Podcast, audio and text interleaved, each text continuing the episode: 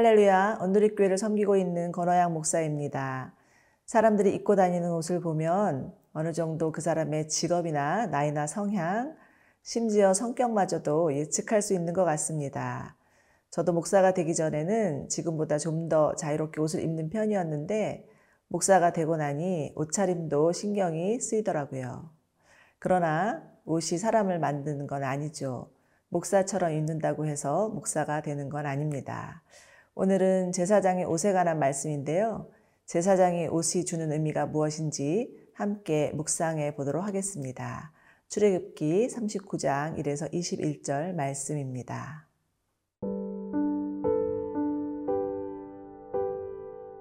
출애굽기 39장 1절에서 21절 말씀입니다. 그들은 여호와께서 모세에게 명령하신 대로 청색, 자색, 홍색 실로 성수에서 섬길 때 입을 정교한 옷을 만들고 또 아론을 위해 거룩한 옷을 만들었더라. 그는 또 금실과 청색, 자색, 홍색 실과 가늘게 꼰 배실로 에봇을 만들었으되 금을 얇게 쳐서 오려서 실을 만들어 청색, 자색, 홍색 실과 가는 배실에 섞어 정교하게 짜고 에봇에는 어깨 바지를 만들어 그 두 끝에 달아 서로 연결되게 하고 에봇 위에 에봇을 매는 띠를 에봇과 같은 모양으로 금실과 청색, 자색, 홍색 실과 가늘게 꼰 배실로 에봇에 붙여 짰으니 여호와께서 모세에게 명령하신 대로 하였더라. 그들은 또 호마노를 깎아 금태에 물려 도장을 새김같이 이스라엘의 아들들의 이름을 그것에 새겨 에봇 어깨바지에 달아 이스라엘의 아들들을 기념하는 보석을 삼았으니 여호와께서 모세에게 명령하신 대로 하였더라. 그가 또 흉패를 정교하게 짜되 에봇과 같은 모양으로 금실과 청색, 자색, 홍색 실과 가늘게 꼰 배실로 하였으니 그것의 길이가 한 뼘, 너비가 한 뼘으로 네모가 반듯하고 두 겹이며 그것에 네 줄 보석을 물렸으니 곧 홍보석, 황옥, 녹조기 첫 줄이요. 둘째 줄은 성류석, 남보석, 홍만호요. 셋째 줄은 호박, 백만호, 자수정이요. 넷째 줄은 녹보석, 호만호, 벽옥이라. 다 금태에 물렸으니 이 보석들은 이스라엘의 아들들의 이름 곧 그들의 이름대로 열둘이라 도장을 새김같이 그 열두 지파의 각 이름을 새겼으며 그들이 또 순금으로 노끈처럼 사슬을 따 흉패에 붙이고 또 금태 둘과 금고리 둘을 만들어 그 두 고리를 흉패 두 끝에 달고 그 따은 두 금사슬을 흉패 끝 두 고리에 꿰매었으며 그 따은 두 사슬의 다른 두 끝을 에봇 앞두 어깨바지에 금태에 메고 또 금고리 둘을 만들어 흉패 두 끝에 달았으니 곧 그 에봇을 마주한 안쪽 가장자리에 달았으며 또 금고리 둘을 만들어 에봇 앞두 어깨바지 아래 매는 자리 가까운 쪽 곧 정교하게 짠 에봇띠 위쪽에 달고 청색 끈으로 흉패 고리와 에봇 고리에 꿰어 흉패로 정교하게 짠 에봇띠 위에 붙여서 에봇에서 벗어지지 않게 하였으니 여호와께서 모세에게 명령하신 대로 하였더라. 오늘 본문에서는 대제사장의 입을 옷이 얼마나 정교하고 아름답게 지어졌는지를 잘 보여주고 있습니다. 1절 함께 보시죠. 그들은 여호와께서 모세에게 명령하신 대로 청색, 자색, 홍색 실로 성소에서 섬길 때 입을 정교한 옷을 만들고 또 아론을 위해 거룩한 옷을 만들었더라. 성막을 지을 때와 마찬가지로 아론이 입을 옷도 하나님의 말씀대로 지어져야 했습니다. 옷을 짓는 과정에서도 여호와께서 모세에게 명령하신 대로라는 구절이 반복하여 나오고 있습니다. 특별히 오늘은 대제사장의 옷을 만드는 과정과 방법까지도 자세히 설명해 주고 있는데요.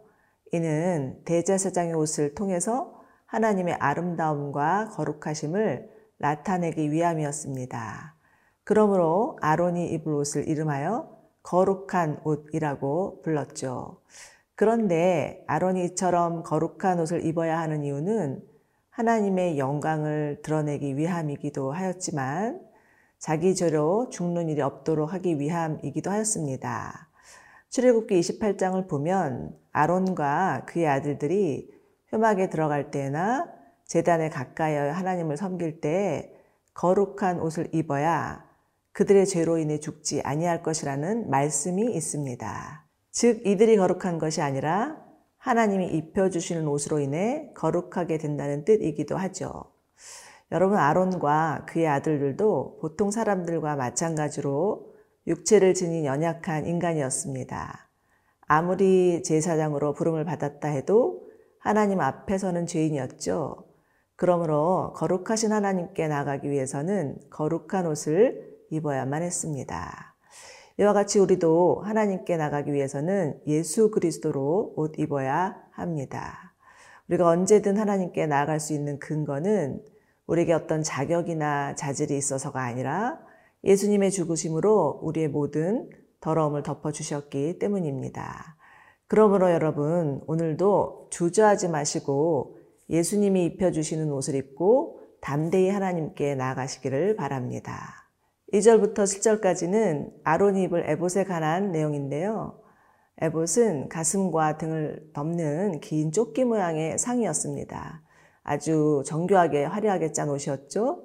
에봇의 두 기퉁이에 있는 어깨끈과 허리띠도 고급스러운 재료들로 정교하게 짜야만 했습니다. 에봇의 어깨바지에 달려있는 호마노, 거기에는 이스라엘의 열두 지파 이름이 새겨져 있었습니다. 이렇게 하여 만들어진 에봇과 호마노에 적힌 이스라엘의 열두 아들의 이름들 얼마나 아름답고 영광스러웠을까요? 그러나 정직히 말해서 이스라엘의 열두 지파들 하나님 앞에 당당히 서기에는 흠도 많고 탈도 많은 자들이었죠. 서로 간에 시기와 질투도 있었고 다툼도 있었고 하나님을 거역하는 배반의 사건들도 있었고 우상을 숭배한 배역의 역사들도 있었죠. 그러나 그럼에도 불구하고 하나님은 이들을 버리지 아니하시고 끝까지 품어 주셨습니다. 이사에서 49장 15절에는 이런 말씀이 있어요. 여인이 어찌 그 젖 먹는 자식을 잊겠으며 자기 태에서 난 아들을 긍휼히 여기지 않겠느냐. 그들은 혹시 잊을지라도 나는 너를 잊지 아니할 것이라. 사랑하는 여러분, 하나님은 이처럼 어머니와 같은 사랑으로 우리를 돌보아 주시는 분이십니다. 비록 미숙하고 연약하여서 실수하고 실패한다 해도 한결같은 사랑으로 대해주시는 분이 바로 우리 하나님이십니다. 아론의 에봇에 이스라엘의 아들들의 이름이 새겨져 있듯이 예수님의 가슴에 우리들의 이름이 새겨져 있음을 믿으시고 그 신실하신 하나님의 사랑을 맛보는 하루 되시기를 기도합니다.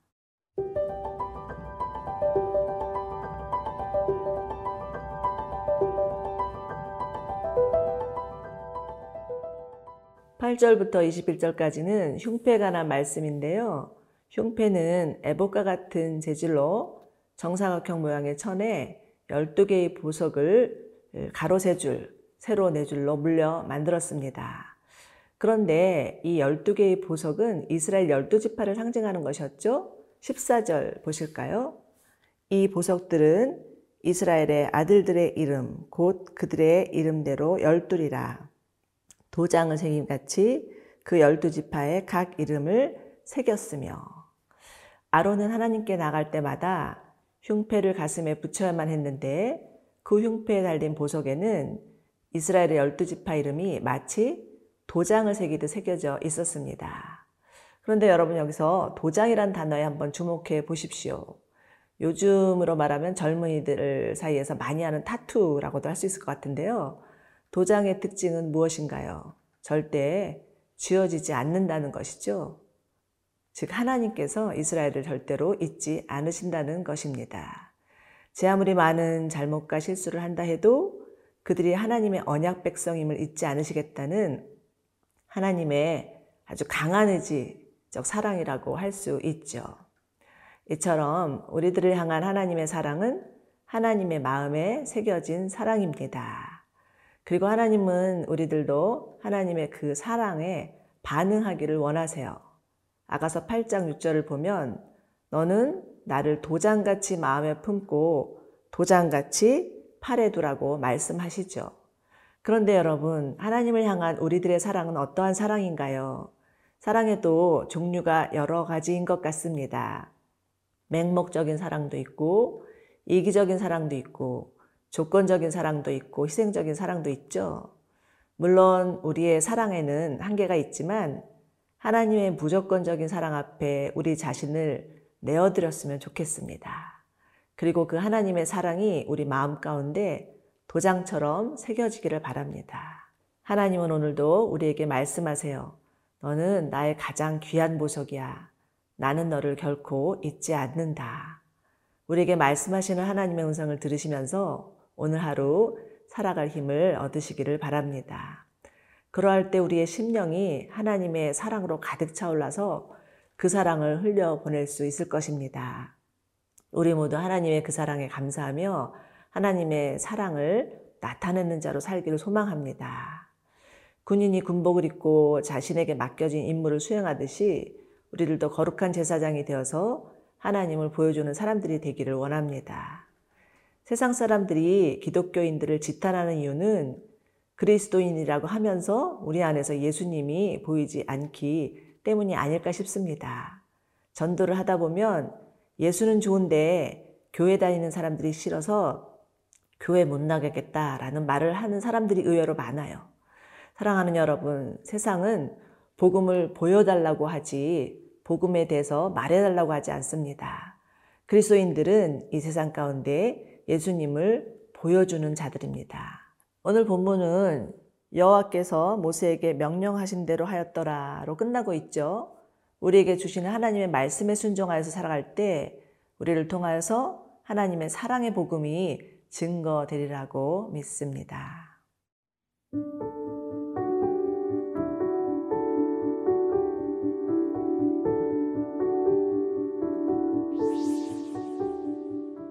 사랑하는 하나님, 우리들을 향하여서 너희는 내 가슴에 새긴 보석과도 같다. 이렇게 말씀해 주시니 감사합니다.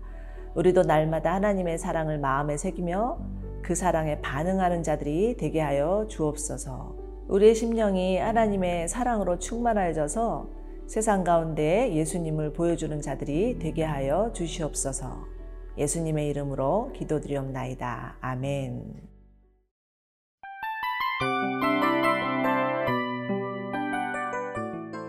이 프로그램은 청취자 여러분의 소중한 후원으로 제작됩니다.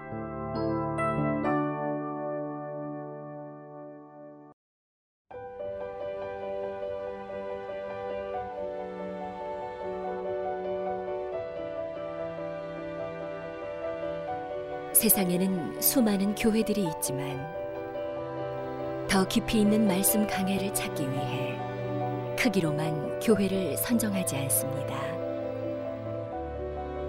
보다 좋은 영적 콘텐츠를 더 많이 나누기 위해 방송비를 받지 않습니다.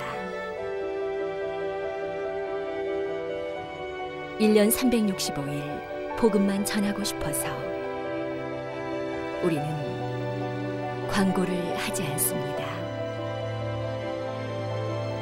온누리의 복음을 땅끝까지